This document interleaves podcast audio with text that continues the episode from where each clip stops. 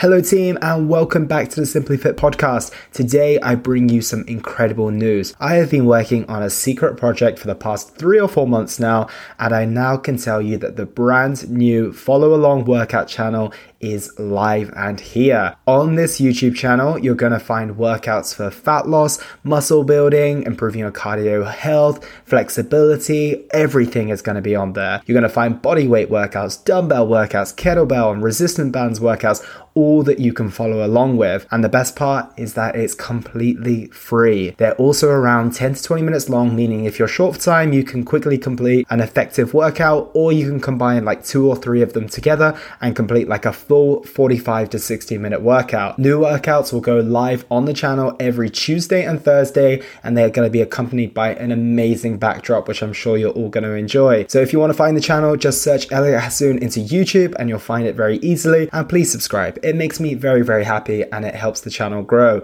And feel free to tell your friends, your family, your pets, whoever you want to share this with, and let's work out together.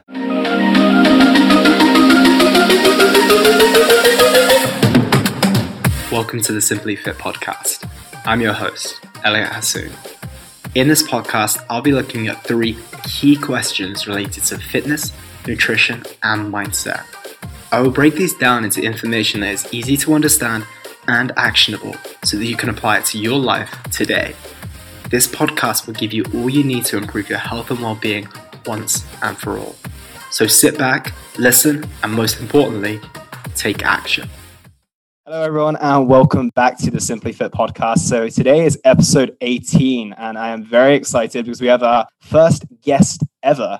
Uh, so, it's an honor to have Coach Dan Reeve here, who is actually my personal health and fitness coach. We've started to work together about four or five months now. So it's been an incredible journey so far. And it is a pleasure to bring Dan on. And just to give you some context of who he is, where he's come from. So Dan has a huge 20 years of experience in the industry. And that's a hell of a lot for any industry, let alone the fitness industry, which tends to be around a two to three year shelf life. So that's pretty impressive.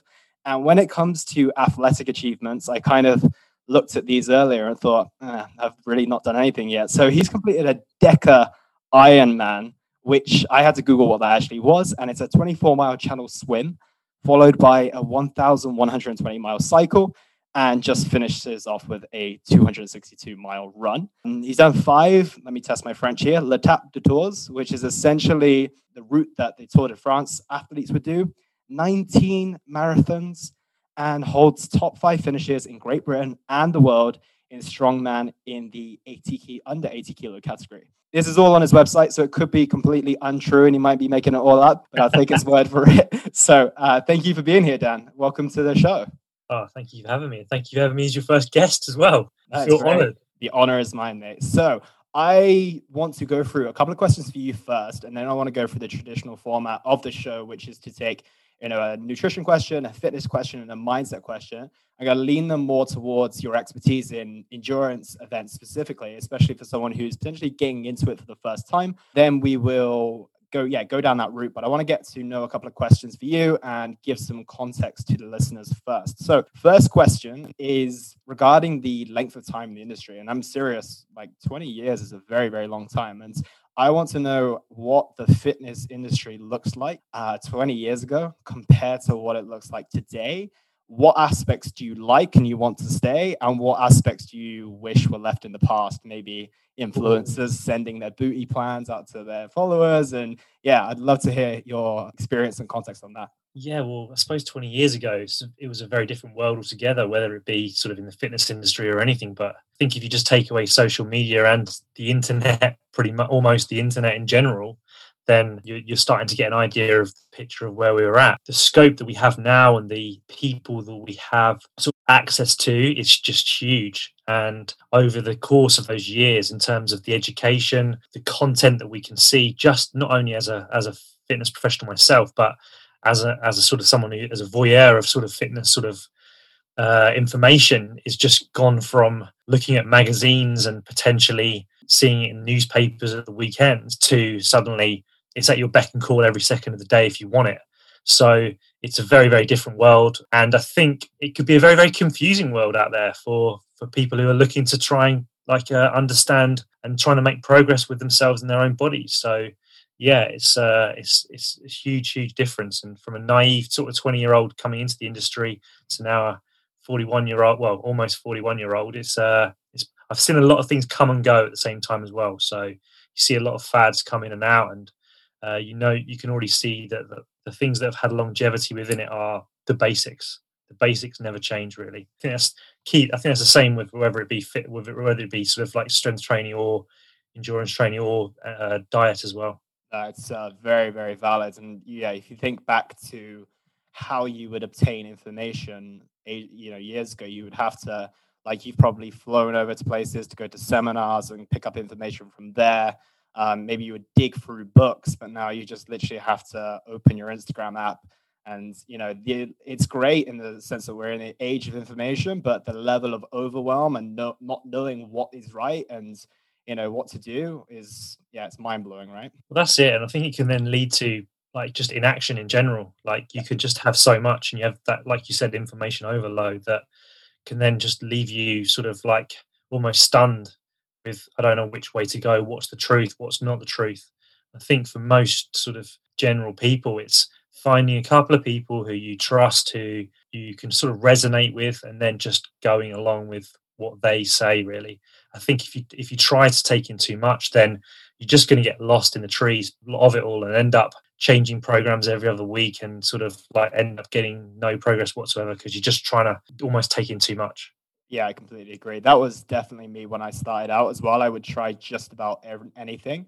And then actually when i first got my first coach what his advice to me was again he might have been saying this for selfish reasons i doubt he was but he said just stick with one voice. You know, he had a coach and he was like, I listen to him, I trust him, and I do everything I, he says. If someone tells me something else, you know, I kind of disregard it and just follow him because of it's a fair point because of everyone. There's so many nuances and there's so many different opinions, none of which are right or wrong. But then, like you said, you can get caught up in like, oh, is this the best approach? Is this the best approach? So no, I can completely resonate with that. I mean, something that's blown my mind is like even just for me, like 10 years it's been for me, and like just how much has changed since then. But even like you said, with those extra 10 years that you've had, like the internet probably wasn't even that big of a thing 20 years ago, was it? No, literally. I remember, I think I, I started my part time in the gym in 2000 and 99 when I went to university in my sort of first year at university. I think I'd only I got my first email address in '99 when I went to university. I didn't have an email address before that, so I didn't use the internet or any. I didn't use it for anything pretty much at that point. Uh, so yeah, it is, it is a total totally different thing. The thing we've got to remember with it all as well is that particularly with social media is we treat a lot of the information we see as fact when 99% of it is opinion. It's people's opinions and whether that's right or wrong doesn't make any difference. Like that's that's fine, but you just got to realize that most of the times when people write with authority it is literally just their opinion that's coming across. So whether it be me whether it be you it's still just a person's opinion most of the time. I think it's important that like you said when you follow that one voice etc there's there's nothing wrong with doing that because there's so many ways to get to your goal most of the time within strength and within endurance and within sort of diet dietary. There's so many different ways to do it. But if you just believe in the process of that one sort of like goal and that one path that you're following you'll get there rather than sort of changing passes, chopping all the time, changing paths all the time. And then, unfortunately, then you can get lost and you can get sort of like you can start to feel a bit disillusioned by it all. Hundred percent. I could not agree more with that. And yeah, I think ultimately it comes down to finding someone that you trust who has worked with clients who have achieved similar things to what you want to achieve. And you look at that person and like, okay, what have they done? It's not just about building their physique, are they working with people who look like me, who have the same goals? And are they just a genuine human being as well right? Are they coming from the right place because of you know don't get me wrong social media is a fantastic place to create a business but you know a lot of people will have alternative agendas when it comes to putting out information right? Yeah totally. Cool. Second question for you before we dive into the main questions is again 20 years. I don't know if i've ever mentioned this on this podcast but i mentioned it on one that was on in the past. And i said there was a point in the industry where maybe i was four or five years in And I contemplated leaving. It was very much when I was a one to one personal trainer. And then the body transformation space and the actual ability to make significant impact to people's lives actually changed the game for me, really lit the fire. So, was there any points for you in which you were like, maybe this industry isn't for me? Or, you know, what has been the thing that's keeping you going 20 years on? In 2013, I actually quit my job in London. I worked in London for 13 years, quit my job in London and decided to go traveling for a year. And I, I had fallen out of love with it a little bit. The, the the type of clients that I was working with weren't they weren't invigorating me. They weren't like making me feel passionate about it anymore. And I felt like I almost stagnated a, a little bit. And I think we all get that within our careers, and that's that's the time when we need to then refresh, like probably get some more education, like maybe find a mentor or someone who's going to push us in the right direction of where we can start to find that sort of love for the love for what it is you do again and, and just reinvigorate that. And i think it's only a natural thing to do. You're going to need to everyone's going to hit stages like that within our careers. Uh, but that definitely happened to me. Spent a year six months in australia working in different places uh, working with different people in australia. Spent six months traveling across america going to different gyms etc there. So the big sort of players within the industry spent a long time around those sort of people. That got me back into it again. And then i literally i started all over again. When i got back to the uk i went back to zero. I didn't go back to london. I went back on a very very like minimum wage job with just one other guy who just set up a gym. And then we built a successful gym together over the next three years from there. And i think that again just realizing that actually I think from a personal training point of view, not chasing the sessions, not chasing the money to that point. Sometimes you can get a little bit like that, where you're just wanting to get more and more clients, do more and more, etc. Actually, to build something was was like was was fulfilling, and then it opened up opportunities to then go to Manchester like I did, and then to like move on to where I am now, etc. And again, it was a case of like making sure that I think uh, over those times as well, over those over those sort of years, the industry was evolving, it was changing, it was becoming a bit more group training was like sort of growing a little bit, like small group training. Uh, online training was starting to come in as to come into the, the, forefront as well, sort of 2014, 2015, and like yeah, I think those gave us other side projects at the same time as well, which then again allowed you to use different skills, learn different sort of areas within the business at the same time as well, but still having people's health and goals and their sort of being the best they can possibly be at the fore of that, but just using other means as well. No, I completely agree. And like you said, it was just that refresh and reset you need. I reckon if you probably went back into just traditional personal training, you probably would have ended up saying, actually, maybe this isn't for me. You have to be like, okay, well, I'm, I'm searching for fulfillment now. And that was funnily enough when I left to go to London to work in my first body transformation gym. So that was the trigger for me. And yeah, it sounds like it was for you. It was just changing it up, but staying within the same space. When you were traveling, did you ever get the temptation just to continue your travels? Uh, I think I could have. I wanted to stay. I wanted to stay in Australia for longer. Unfortunately, with my visa, it was just for six months, so that was that. And I, because I was over thirty at that point as well, it wasn't as easy just to renew it. You literally had to go. I, I could do it. I could. I could renew it once. So I went to New Zealand for a like for a long holiday, then came back in again. And I had a friend who was setting up a gym called Fifth Element Wellness in Melbourne at the uh-huh. time, so I helped was helping him sort of set that up. I was also going over to Clean Health I had good contacts there. So I was like visiting friends there a lot and spending a lot of time around those guys who at the time were sort of industry leaders over there.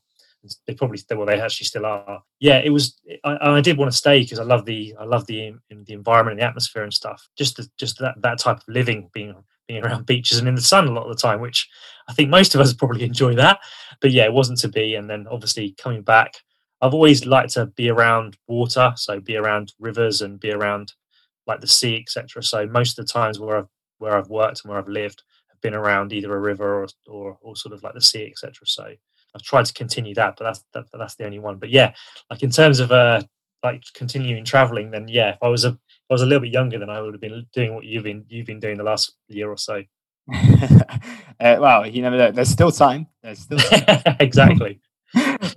awesome. No, I think that's amazing. Thank you for that context. It's really good to hear your experience. Um, you know having those 20 years really really valuable so let's uh, segue into the questions for the day today so we're actually going to get started with training and i imagine during this lockdown period, a lot of people like myself who might have never picked up something like running, cycling, just being doing a lot more endurance and outdoor sports in general, but very recreationally. I feel like a lot of those people will have an itch to scratch when we come out of this and they can actually participate in half marathons, marathons, so, for you, from a training perspective, what takes someone from that step of just being a recreational endurance athlete or just a amateur, I should say, up into the point where they can be competitive or even just complete their first marathon, their first cycling event, or maybe in their first annual swim, something along those lines?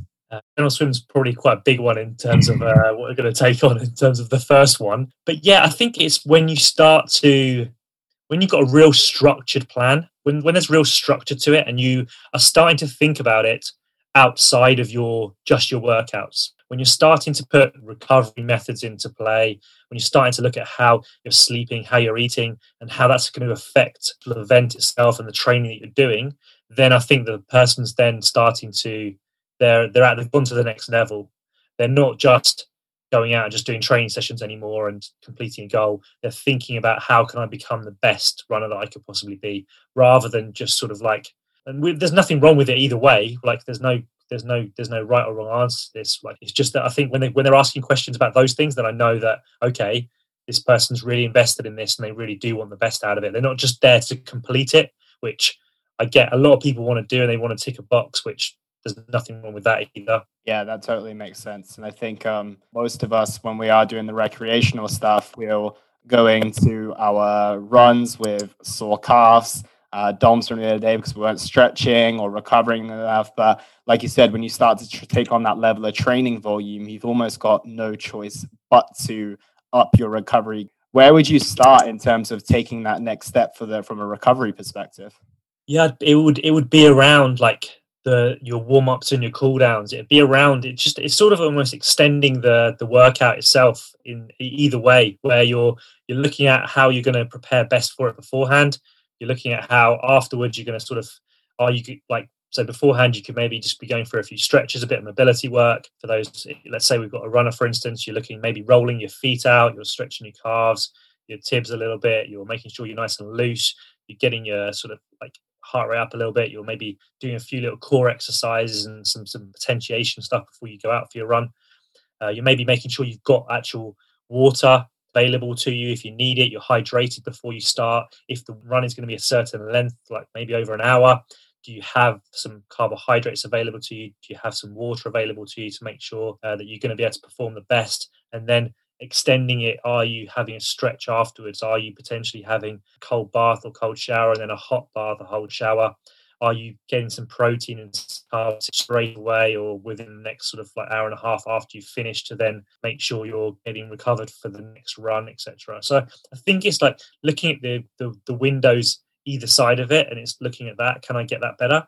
Before we then go on to sort of bigger picture, bigger picture stuff. And if if people are starting to put those things in place, then then yeah, then they're going to probably give me looking at okay, how well am I sleeping? How what is my HRV? What is my resting heart rate? Are these metrics starting to change? Are they are they starting to ask questions about their their runs and the speed they're running at? Are they running faster now? What's their cadence like, etc. So I think all those questions start to come as someone's getting more and more sort of like involved in it. And then as a coach, I can then start to give them more and more information because if I've got a, like someone who's who just wants to run their first 5k, I'm not going to bog them down with what their pace should be or uh, how they should be feeling during a run or potentially let their body position, etc. I'm just going to let them go out and I'm going to let them just run and just enjoy the sights and sounds around them. But when it comes to somebody else and they're starting to ask those sort of questions, then we're going to look into right, okay, can we sort of keep this particular pace for this period of time? Can we look to implement this? Can do you have like a song that you need when you're going to do that like a little push? Can you put that song on that avril lavigne song on uh, etc so you can start to look into those things a bit more. Completely agree. Uh, uh, yesterday so yeah let's go into that. I've got a couple of questions based on what you said but let's uh, address my, my 5k pb that came with a playlist of avril lavigne that definitely helped so, I first question is how uh, how did we perceive my 22 minute 10 5k? How how is that on the spectrum of? Uh... It's good for for for someone who's not like a who I wouldn't say was a runner. then I think that's a really respectable time. Like as a runner myself, or as an athlete, like as in I was a football, I was a professional footballer, so running was my main sort of sport. Like it was, it was a main part of the game. So aerobically, I needed to be pretty fit. My judge was always sub 20 minutes. So I used to run sub 20 minute 5Ks, and I, that would be my judge. I'd go on a treadmill. Can you do sub 20 minutes? If you can. Right. That's that's good shape. So for someone who's not a runner and is hitting 22 minutes, then that's really respectable from from my perspective. Definitely, I think that's that's a really good performance. Good, and it's a great starting place anyway. Thank you. Special shout out to Avril Lavigne and the traffic lights also being in my favor. That was uh, really helpful. Right. So let's just go back to what you were saying before. And just two questions for the listeners who might not know what do we mean by potentiation? So it's just warming up the muscles that are going to be used during the run. So if you're going to be doing, like, if you're doing a bench press, then you just literally would do a lighter bench press. So for running, you'd maybe do some high knees or some like kickbacks where you'd kick your heels up towards your bum. So you're starting to move the range the joints through the ranges of motion that they're going to be doing when they're going to be doing the movement. So it's a it's it's almost like a lighter set before you go onto the actual set itself.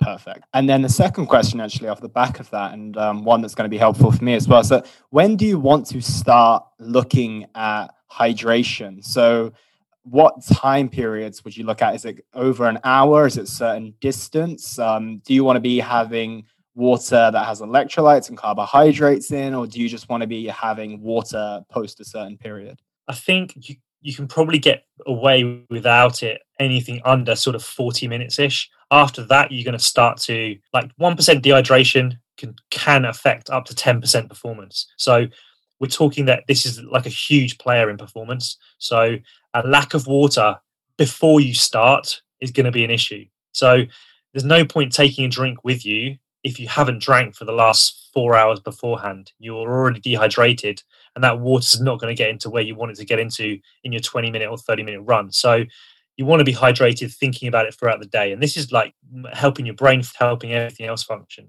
Water's always going to be a key one. That that 10% that performance is not just going to be athletic performance; it's going to be your working day performance as well. So making sure we're well hydrated, like before we start, is going to be a good thing. For most of my things under an hour, I might have like a small bottle with me probably wouldn't if it was just on a run. On a bike i'm sitting so i can take a water bottle with me it's much easier. I don't really want to carry something with me. If i'm hydrated i can probably get through it. As soon as we get beyond an hour then i'm starting to think about right okay i need some water. I'm probably going to need some carbohydrates as well. For most people it's between 20 depending on your size 20 and 60 grams per hour of sort of exercise that you're doing so you're starting to think about how you're going to get that in over the course of that hour. And also it's thinking about you want to get it in as early as you possibly can as well. So literally as you start, you're thinking about getting it in from minute one.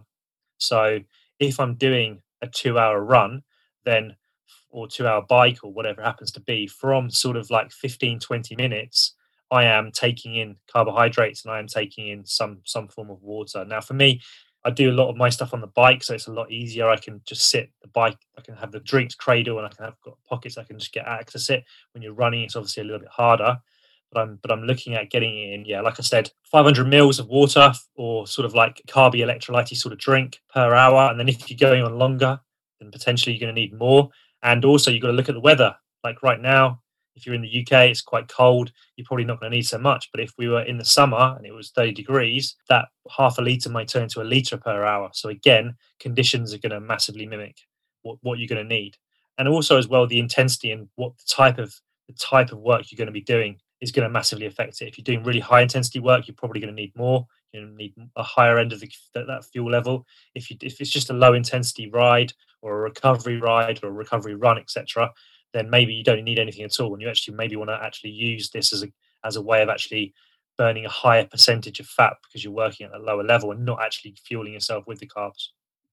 Very very valuable and um, it's worth noting about the hydration as well because um, a lot of people at this time of year just because they're not thirsty you know there's not that inclination to grab the water bottle are very dehydrated but even if we just come back to it from a cognitive standpoint and then, like you said, you've started your run or your cycle on the back foot before you've even gotten going. So yeah, it's it's huge to remember that just like leading up to it. For me, like I, I don't really take a bottle out, but I don't usually you know do much longer than 45 to 50 minutes. But I feel like I'm entering that territory because of I run in the evening, so hydrating afterwards is quite a challenge because I don't want to be up going to the bathroom. But yeah, definitely it's definitely something to consider because it makes a huge difference. And actually, that puts us in a good place to segue on to the next question, uh, which is all about nutrition. And I wanted to ask you, you know, when someone does get to this stage, or they are within that athlete territory where they are competing in these endurance events, what are some of the common nutrition pitfalls that you see people make?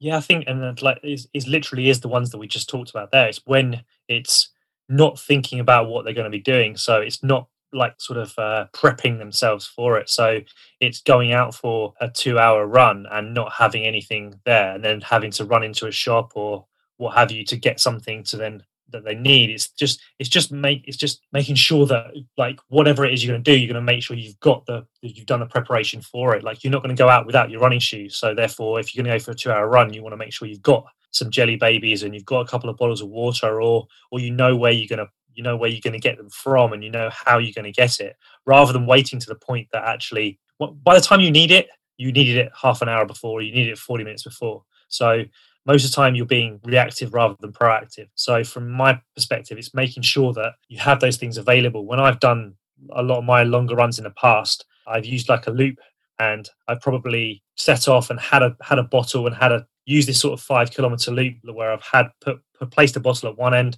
placed the bottle at the other end, and I've literally as I've got each end each time, uh, I've had a drink one end, had a drink the other end, and I'm making sure that I'm constantly getting the getting the right fuel in, the right amount of carbs, the right amount of fuel to make sure I can get through that get through that that workout itself. And then I suppose the other thing as well is afterwards is also that when you do when you're starting to do a lot more endurance work, it actually increases your appetite quite a lot. So it can lead to you actually wanting to overeat. It's one of the things that people don't really understand and don't really realize about aerobic endurance. It will actually increase your appetite. So it's one of those things that you've got to bear in mind in the long term in terms of your body composition at the same time as well. So like people look on their apps and they look on their phone, they see themselves burning lots and lots of calories, and then they think that that sort of like ties over, and then they can then use those calories to then obviously just eat more. And this is where I think the relationship with food and exercise starts to come into play. And the the thing that I both uh, massively stand for is that we we want to we want to see what our body can do. We want to celebrate our body.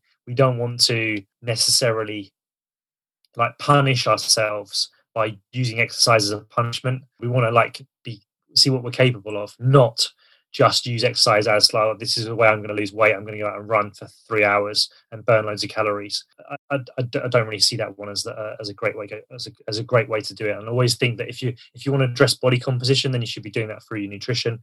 If you if you want to train and work hard, then yeah, do that do that because you want to perform and you want to complete a goal or you want to just do it for your health purposes but don't do it for oh i want to lose weight no yeah i completely agree with that it's uh, a different ball game entirely. So if you are yeah looking to go into any endurance sports you are looking to fuel your body right? Food is the thing that's going to help you perform. And you know exercise yeah you said it's not a case of like oh look i burnt 1500 or 2000 calories during this run. It's just like and that's um a good point to make on myself. I remember recently i reached out to you. I said you know appetite's up a little bit and your response was just like yeah that doesn't mean you have to eat anymore right? And i think that's probably the the position that most people find themselves in. Is they're like oh appetite is up therefore i must be eating. And if i look at my calorie my my watch it told me i burnt x amount of calories so i can re-eat those. But it's just a case of making sure that you know just seeing that like i don't even look at any of the calories burn it's just it goes above my head. I don't even acknowledge it. I would just give you my feedback on how i feel and how i perform and then we'd obviously make adjustments based on that. So no exactly. And that was actually part of the reason i asked because i remember being younger and seeing like you know i think the footballer physique was always something that appealed to me and you always you know they took their shirts off they always had abs.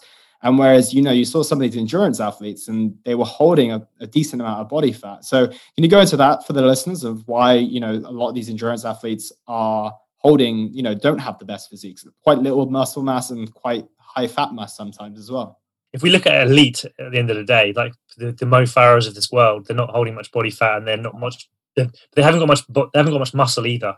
So, like, if you look at a physique that you like, and you see what they what they do, then you can get an idea of how you're going to look. And so if you look at guys who lift weights, bodybuilders, etc., that's if that's the look you want, then you're gonna have to lift weights to do that. When you look at the elite of the of the, the running world, then they're very, very slight and they're very, very small and very, very skinny. And they're controlled. They're one, they're genetically predisposed to be like that. Two, they're doing hundreds and hundreds of miles per week. So any muscle mass they have on them is going to be gone. But then also any body fat. What we have to be careful of as, as amateur athletes is that if we go out for two runs per week, and that's what we're doing, and this is our goal, and we've got to realize that that's going to just break down muscle tissue. It's not going to be building up anything. So therefore, our muscle mass is going to be pretty small. And then if we're just eating as we would do normally, we're not going to be losing. It's not going to be changing any shape. If you're not in any calorie, de- calorie deficit, then you're going to be whatever shape you're, you're predisposed to be. So you're in a you're in a stuck between a rock and a hard place because aerobically you want the health benefits of it. You want to do some of it, but I think from a body composition perspective and from a general look that most people would like to have, weight training is going to give you that more so than what than than running five days per week is anyway. So it's something to really, really bear in mind. Like from that perspective, it's looking at do you want to look like a gymnast or a 100 meter runner or a sprinter, etc., or a footballer or a marathon runner? And when you go out to run a marathon, you got to realize that the elites of it is what they would look like as if you if you were doing those sort of miles. So therefore, they haven't got much of on them whatsoever. They're, they're very very small. So that's the way your body's going to be going in terms of muscle mass. Yeah, agreed. It begs the question of like what physique you actually want to hold. Like for me at this moment in time, uh, yeah, I think it's worth mentioning is that mine hasn't really changed that much. Like since I've started running, I've gone up to three times a week. I know that I've only been doing it for a month, but there's been minimal changes. Like I might be a little bit tighter, just a little bit, but it's it's very marginal. And the muscle I had before is the muscle I have now. I'm still weight training, but I don't imagine I'm putting enough calories in to even warrant any more muscle being put on. So yeah, you have to make sure that, you know, what reasons are you doing this for? Is it to become, you know, an endurance athlete or do you want body composition? Like what body composition you want to be? And that's yeah, if you want to build a lot of muscle, probably not the best, yeah, not the best thing route to go down right now. I think you just got to pick your battle on that front. But coming back to the nutrition side of things, what do these carbohydrates look like? Because of you know, in a typical person's world, this ranges from donuts all the way down to uh, like a sugary electrolyte drink or Coca Cola or something like that. So, what type of carbohydrates are we looking at? So, we for for during for during when you're actually doing the actual event itself.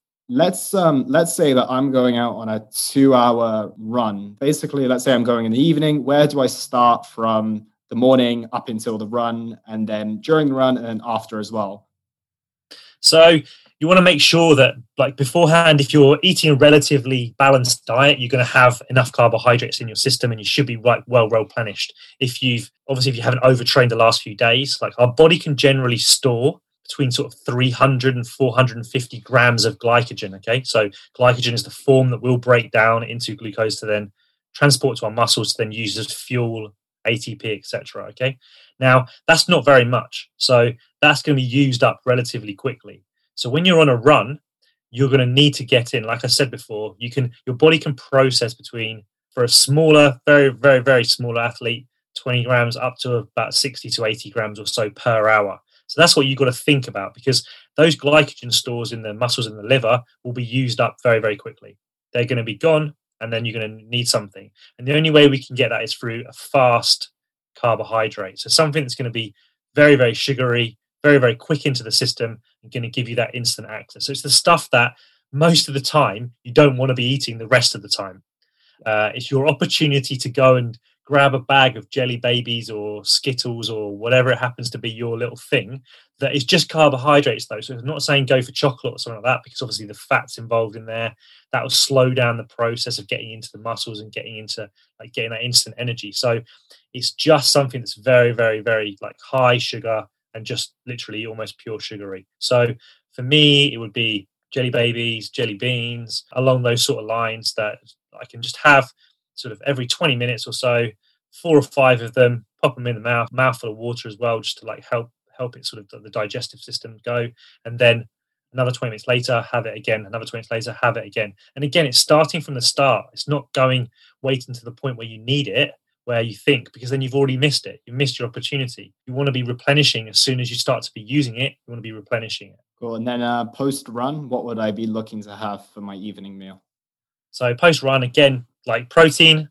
Uh, you're going to have broken down some muscle, so you want to recover. Like you're going to have broken down some muscle fibers there once you've been running. So you want to be getting in between 20 and 40 grams of protein within an, an hour, an hour and a half. There's no real like huge necessity to get it in, but if you need to get it in because you've got other meals coming up, then I get I understand get it in. And again, with some carbs with that with sort of a one to three ratio is a really is a, is a good sort of way around that so about sort of 30 grams of protein to sort of 60 80 grams of carbs like alongside that. And again afterwards if you're really really into it and you really want to recover because you're doing five six sessions per week then i'm saying again it wants to be a relatively quick source of carbs.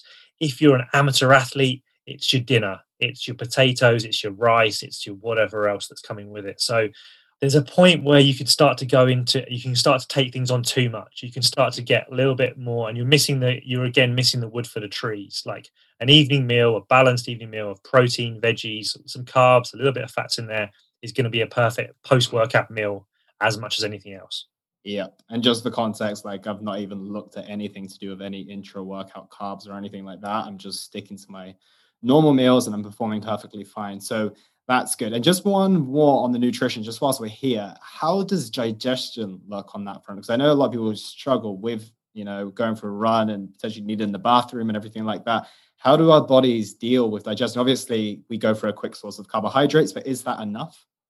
Yeah, you want it's something that you need to play around with yourself. It's going to vary from person to person what's going to work for you. So you need to find out if you're doing like these longer distances, the two, three, four, five, six hour, these ultra type things, then you need to find a source because it's not going to be something you're going to be able to get away with. You're going to need to, if you want to have good performance, then you're going to need to put fuel back in the system. And again, it's finding the source that's going to be have the least issues for you in terms of the, like the digestibility of it and the breakdown of it. Because again, the last thing you want to be doing is getting caught short when you're out and about, etc. So yeah, it's it's something to play around with. It's something to play around with in shorter runs, etc., and something to build into. It doesn't want to be something that you're totally new to.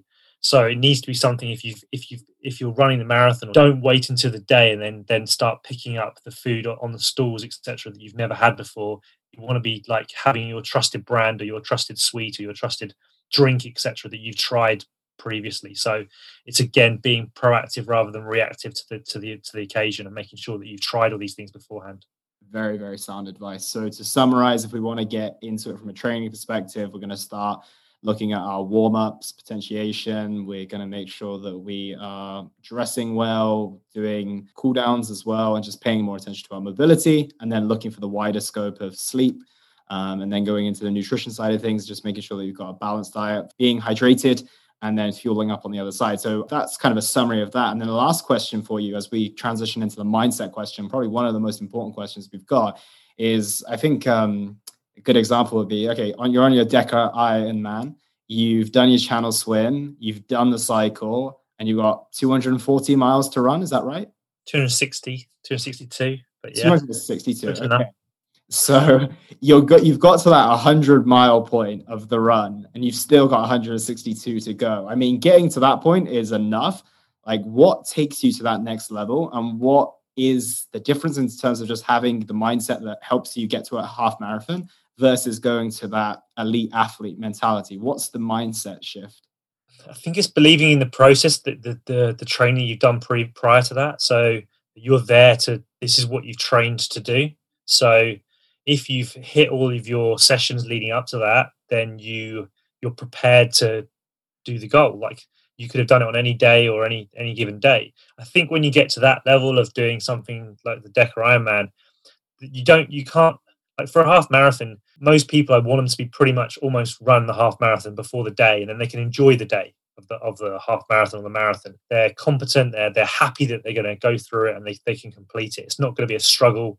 I think that's where you, you you can enjoy it. And I think the, the occasion of like whatever it is, you don't want to be going through a load of pain in, on the day. You want to it wants to be an enjoyable occasion. For something along the lines of the Deca Ironman, it's it's a different kettle of fish because you can't really. The last thing you want to do is run ten marathons back to back. Like we in our training building up to it, we did back to back marathons twice, and that was it. So really, after that, you're you're trusting the process that you've built the resilience, the fact that we'd we trained every day for that period of time. we trained for up to six hours every day for that period of time. So we knew that we could cope with it. From there, it was then just saying to it, like, from my perspective, it was literally, I have nothing else to do today other than get from A to B. That's what I'm here to do. So I'm just going to get from A to B. It's just taking one step after another step and continually saying to yourself, I have nothing else to do today. Like all I've got to do is just get there. So let's just get there. That's insane. And um, were there any points in which you were like, what the hell am I doing? I don't want to follow through with this. Was there a point at which you're like, maybe I'm not going to make this? Or did that, because I, I should imagine, like, even if you're confident, you've done all the stuff, like, because, like you said, you can't complete a, an event like that prior to that event, right? It's only in the event you're going to do it. So when those inner demons came in, if they did, like, how did you address that? And what type of them did you experience? In the swim, which which was always going to be the from everyone's perspective, I think the thing that limits people to doing these sort of challenges is going to be the swim. Like I think most people can cycle and most people could run if they trained hard. They could they could do those distances if they're a pretty good athlete. The swim is a limiting factor. It's 24 miles. It was 14 hours non-stop, and that's where that when we did it, I did it with there's two of us who did it, and there only was one other person in the UK who'd ever done it beforehand.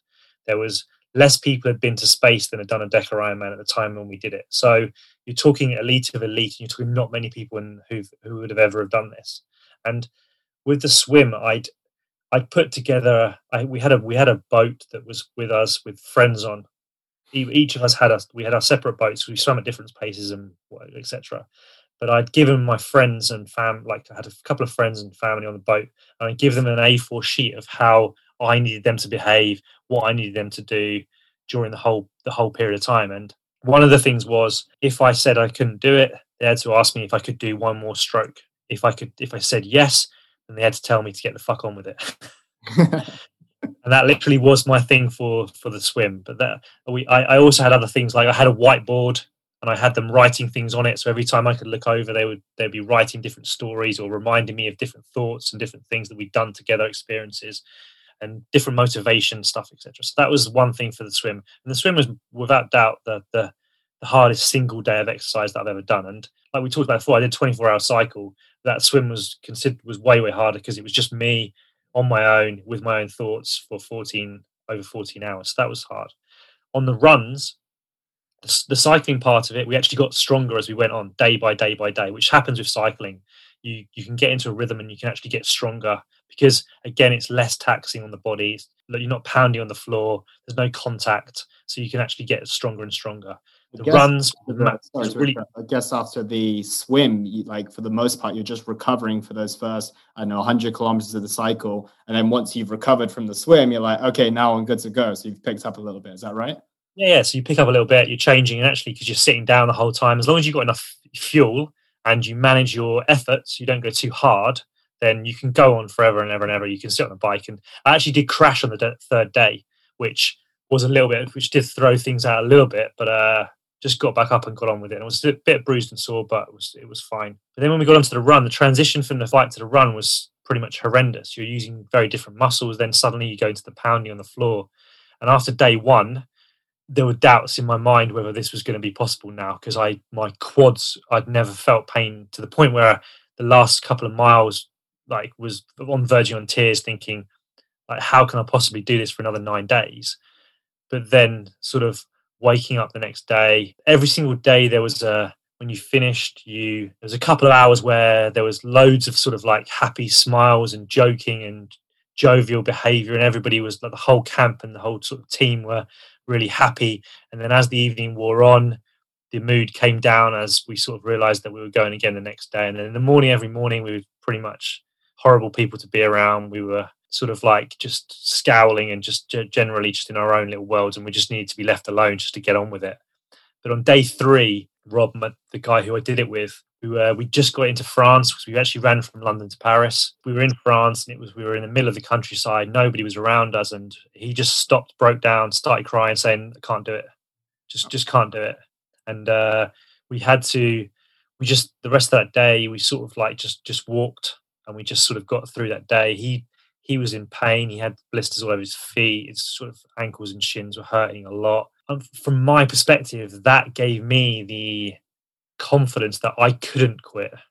Like I could see how much he was hurting, and it, it almost made me like strangely feel like I was okay. There was nothing wrong with me because he was. I could see he was having to concentrate on every single footstep going down, and I was like, "Yeah, I'm sore, but I'm not that sore." Yeah. So almost like because I could almost, for me, almost helping him along made it easier for me.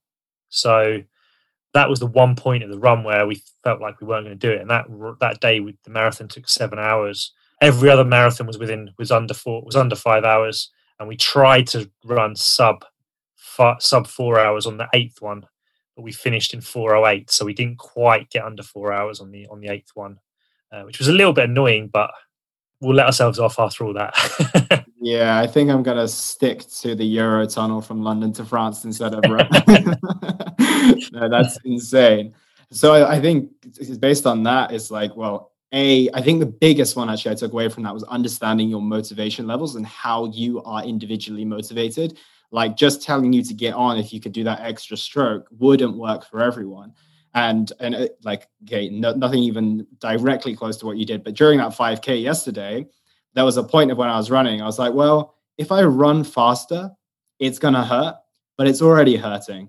So it's just going to hurt a little bit more but i'm going to achieve something. So that allowed me to go faster. So i think once you understand that about yourself and then you know when you need to really like amp yourself up and other times where you need to just tone it down a little bit and just go through the motions. I think that's a really, really fascinating um, point and just understanding how you are individually motivated because of everyone is slightly different, right? Yeah, and I think your why will be your biggest reason, and that will be the thing that when the times get tough, you'll go back to that, and that'll be the thing that's always on your mind. And as soon as those hard miles come or those tough sort of like climbs come, etc., you're you that's the thing you've got to be. It's got to be strong enough to then drive you forward particularly in the training and then on the day itself you should be able to enjoy the day from my perspective. Like if it's just a one-off day you should be there to enjoy it as much as possible. But it's the training where you then need that little bit of push and that little reminder of why you're doing it. Like if i if i go back to that the the 24 hour cycle that i did just before christmas yeah. one of the things where it got tough for me was when i broke when I broke the 14 hour mark, when I broke the, the longest time that I'd ever exercised for was that swim. So I'd broken that on the bike. And the next two hours were the longest two hours that I'd ever done before. And it was it was then questioning why am I doing this? Like what what is the reason I'm doing this? And for me it was I wanted to tick it off for something that I'd done. And I wanted to show people and lead and inspire people what is possible. So I was making sure that that was in the forefront of my mind. And then also it was if you want to do this and this wants to be something that you're going to do, you're going to have to come back to this point again if you quit now. You'll have to do all of those 14 or 16 hours or whatever I'd done up to that point. You'll have to do them again. And like, why do you like you've got here now? Just go for a little bit longer. And it was the same, it was the same mindset of do the next step, do the next step, just tick off the next little bit. Just get to that next 10 minutes or that next time you're going to refuel in every 20 minutes I was eating. Just get to the next full food bit, food bit, see how you feel then, and then let's let's then reassess it again then. And just continually just setting yourself those breaking the big goal down to smaller goals for the day for yourself allows you then just to tick off and pick off bit by bit. And before you know it, you've broken through the, the tough patch that you had and you're you're now onto the home straight. I think that's huge. And you can scale that back to any type of like challenge that you're working through. Even if it's like the situation now and you're not handling lockdown now, well, it's like the next day, the next day, right? And then same with your weight loss journey, for instance, as well. It's just like the next meal, the next training session. And like you said, it doesn't seem nearly as big when you do that. And just for some context here, Dan just decided for fun that he would like to do 24 hours consecutively on, on the bike. No reason, no event, just he just decided to do it at the comfort of his own home. So what was the um what, how did you feel firstly, actually, I want to go back to the Deca Ironman. How did you feel after that? And then tell the uh, listeners what you did after the bike ride. after the Deca Ironman, it was like it was. I think you get like you you have 24 hours or so where after you finish anything like that, you're on a massive high, etc. You feel on top of the world, and also as well, I think going like since then, it's allowed me to have the confidence to literally feel as if I could do anything like literally do anything. It doesn't not just as athletically, but like anything within within life. I realized that if you put a plan together and you work hard, you're, you're smart about it, you understand the pitfalls, etc., then you can pretty much achieve most things. uh, in life. Uh, and then then you've got to understand there's always going to be a down period afterwards because you've built up for this for nine months or so, trained for it, and then it's been the biggest focus that you've ever had. Like, and then suddenly it's done. So you've got to realize there's going to be a down period afterwards, and that's, that's you've got to accept that with any goal. And you've got to prepare for that by having other things ready to to go and do afterwards. Yeah. with the bike, yeah, 24 hours finished. I was obviously didn't sleep for those 24 hours, and literally I got off and put a towel down on my bed, said to my wife, "Wake me up in an hour," and went straight to sleep within literally within a second. I was so tired. It was I was just and it wasn't like yes, I was physically exhausted, but I was so sleepy tired as well as physically exhausted. So I literally went to sleep for literally for an hour straight away, and then got up and then sort of like had some food, celebrated a little bit, and then just crashed again. Brilliant. No, just the, the copious amount of caffeine you must have been having. Yeah. How how much of a high you must have been on that you just like conked out right away. Yeah, literally right away. Amazing. Well, we'll wrap up there. I think that's super valuable. So thank you so much for your time, Dan. And where is the best place for people to connect with you if they want to see more of your world? Your Instagram page is very no nonsense. It's probably the, the PG way of saying it. So is that the best place for people to find you? Yeah, it would be uh, just Coach Dan Reeve on Instagram. Yeah, that's pretty much the best way. Like, like, like, like you just said, it's just it's pretty much no holds barred and just my world and my my life and what's going on really. Yeah, I definitely dive deep into that. So, guys, if you enjoyed it today, take a screenshot of us if you're listening to it and tag both myself and Dan on the Instagram stories. Definitely give him a follow. Watch his uh, next journey. He might just decide that he wants to do a 48 hour cycle tomorrow. You never know. So probably not, but we'll see. Thank you so much for listening, and I'll talk to you all very, very soon. And that was the Simply Fit podcast. I hope you gained a huge amount of value from today's episode. I feel inspired to improve your health and well being. Be sure to search for Simply Fit in Apple Podcasts, Google Podcasts, and Spotify, or anywhere else you get your podcast from. And go ahead and subscribe so you don't miss any future episodes. Also, if you like the episode, please don't forget to give it a 5 star rating. I'd love to hear your feedback or any questions you have. So reach out to me on social media. You'll find me on Facebook and Instagram at Elliot Hasoon. Thank you so much for listening, and I look forward to talking with you all on the next one.